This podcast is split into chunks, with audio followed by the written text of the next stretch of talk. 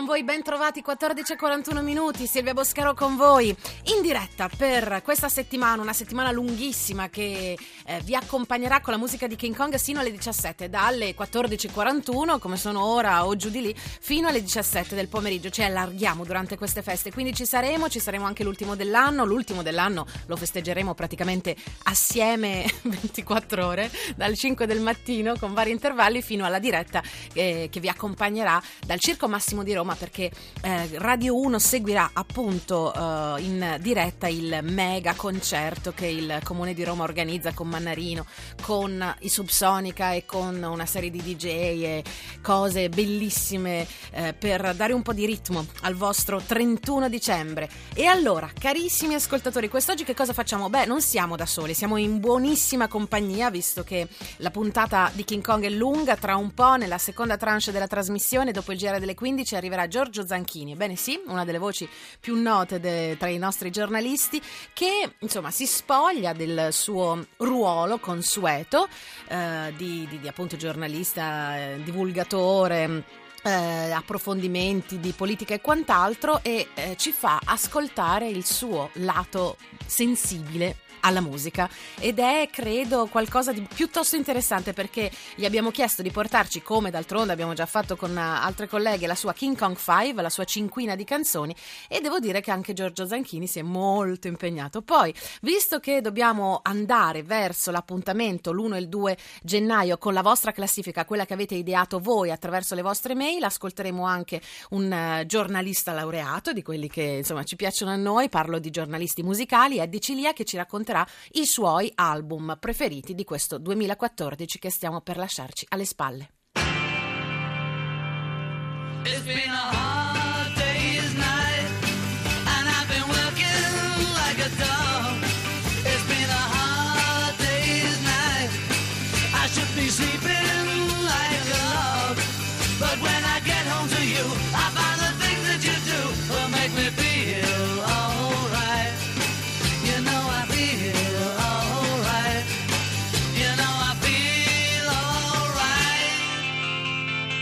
The Beatles per cominciare, sixtissima eh, questa canzone, molto anni 60. 1964 l'album si intitolava Hard Day's Night e così il brano di cui si parla tantissimo in questi giorni perché sono usciti un sacco di articoli, gli ennesimi a dir la verità, su questa canzone nello specifico. Quanti libri esisteranno sulle canzoni dei Beatles, quanti eh, approfondimenti su qualsiasi eh, micro eh, verità o presunta tale della storia di questa band mh, favolosa e, e, appunto mitica, ce ne saranno migliaia, eppure ancora ci sono dei misteri che riguardano i Beatles e le loro canzoni, in particolare questa canzone. Avrete sentito l'inizio forse ora ve lo, dicendovelo dopo non, non, lo avete ben chiaro. L'inizio di questa canzone ha un accordo un po' strampalato, di quelli che eh, se vi soffermate ad ascoltarlo paiono effettivamente mh, storti, strani, magari anche eh, un po' insomma una cosa che non, che non suona bene alle orecchie. Questo benedetto accordo è considerato l'accordo misterioso dei Beatles e continuano a uscire articoli anche oggi su un um, quotidiano nazionale per eh, riuscire a capire cosa diavolo abbiano suonato i Beatles in quell'accordo, perché in realtà sì, si tratta di un accordo,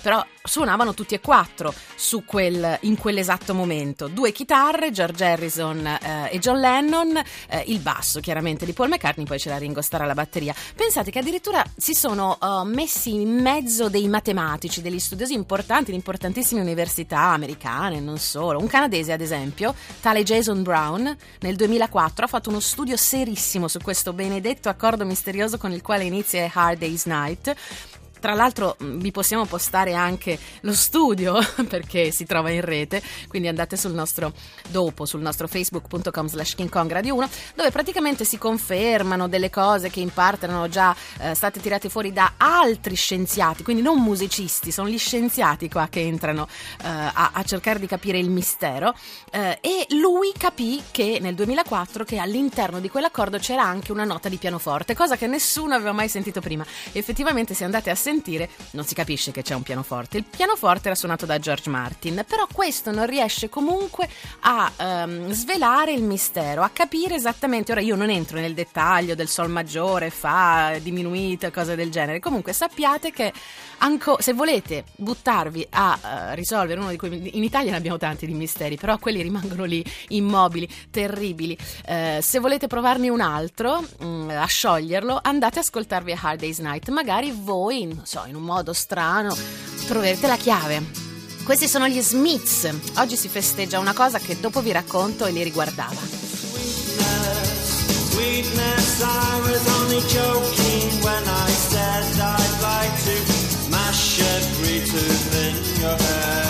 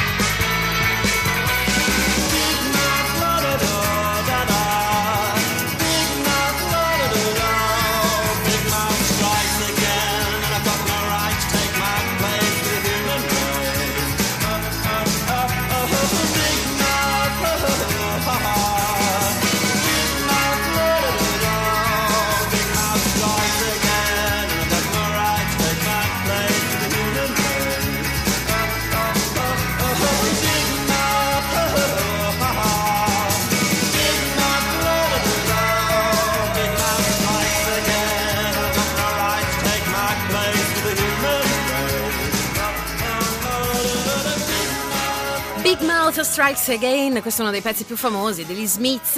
E pensate, proprio oggi, 29 dicembre, sapete, alla fine dell'anno si fanno sempre i conti, cosa è andato bene, cosa non è andato bene. Oggi, però, del 1999, eh, gli Smiths, secondo una rivista che è stata soprattutto nel passato molto importante per la critica musicale inglese, ovvero il Melody Maker, diventava eh, praticamente l'album del millennio. Sono così gli inglesi.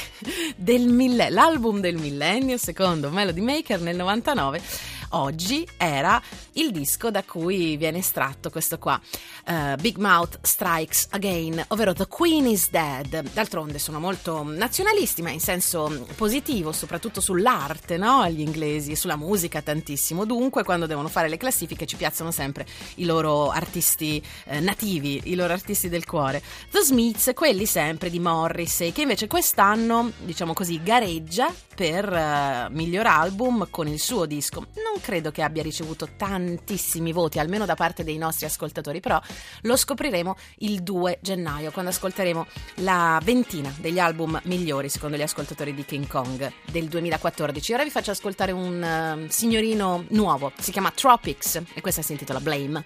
Did I just let you go? It felt so wrong.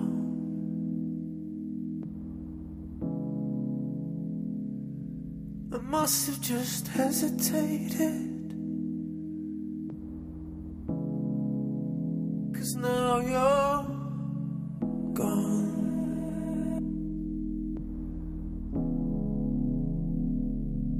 Blame me for all of it.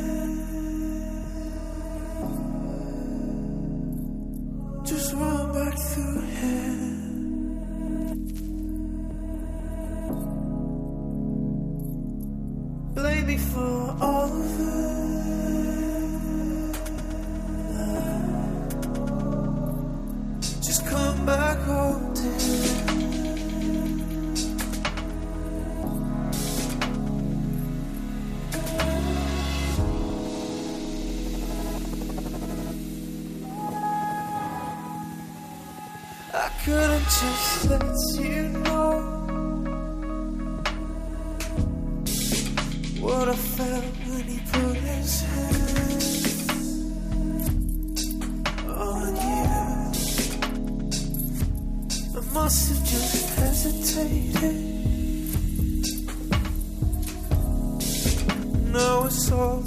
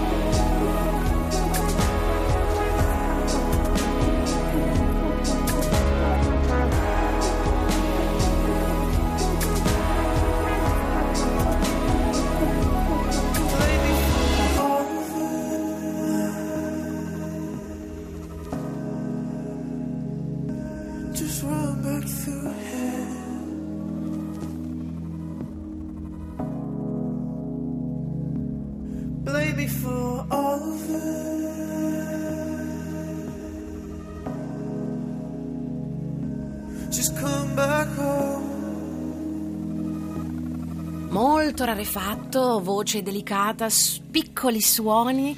Lui si fa chiamare Tropics, ma in realtà il vero nome di questo ragazzo di 22 anni inglese è Chris Ward. Lui suona un po' tutto nel- nell'intimità della sua stanzetta, probabilmente. Questo è almeno l'immaginario che mi evoca.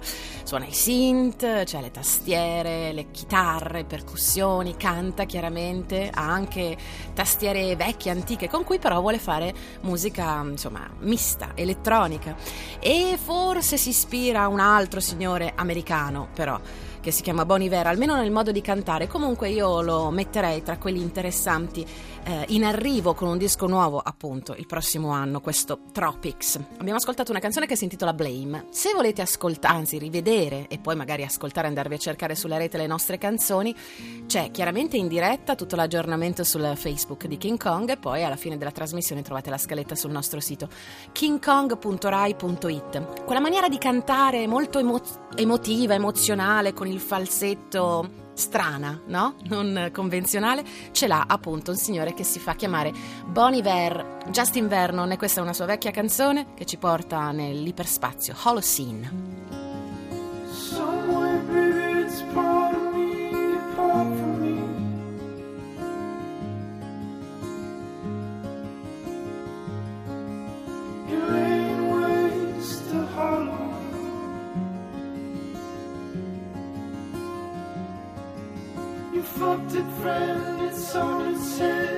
It struck the street.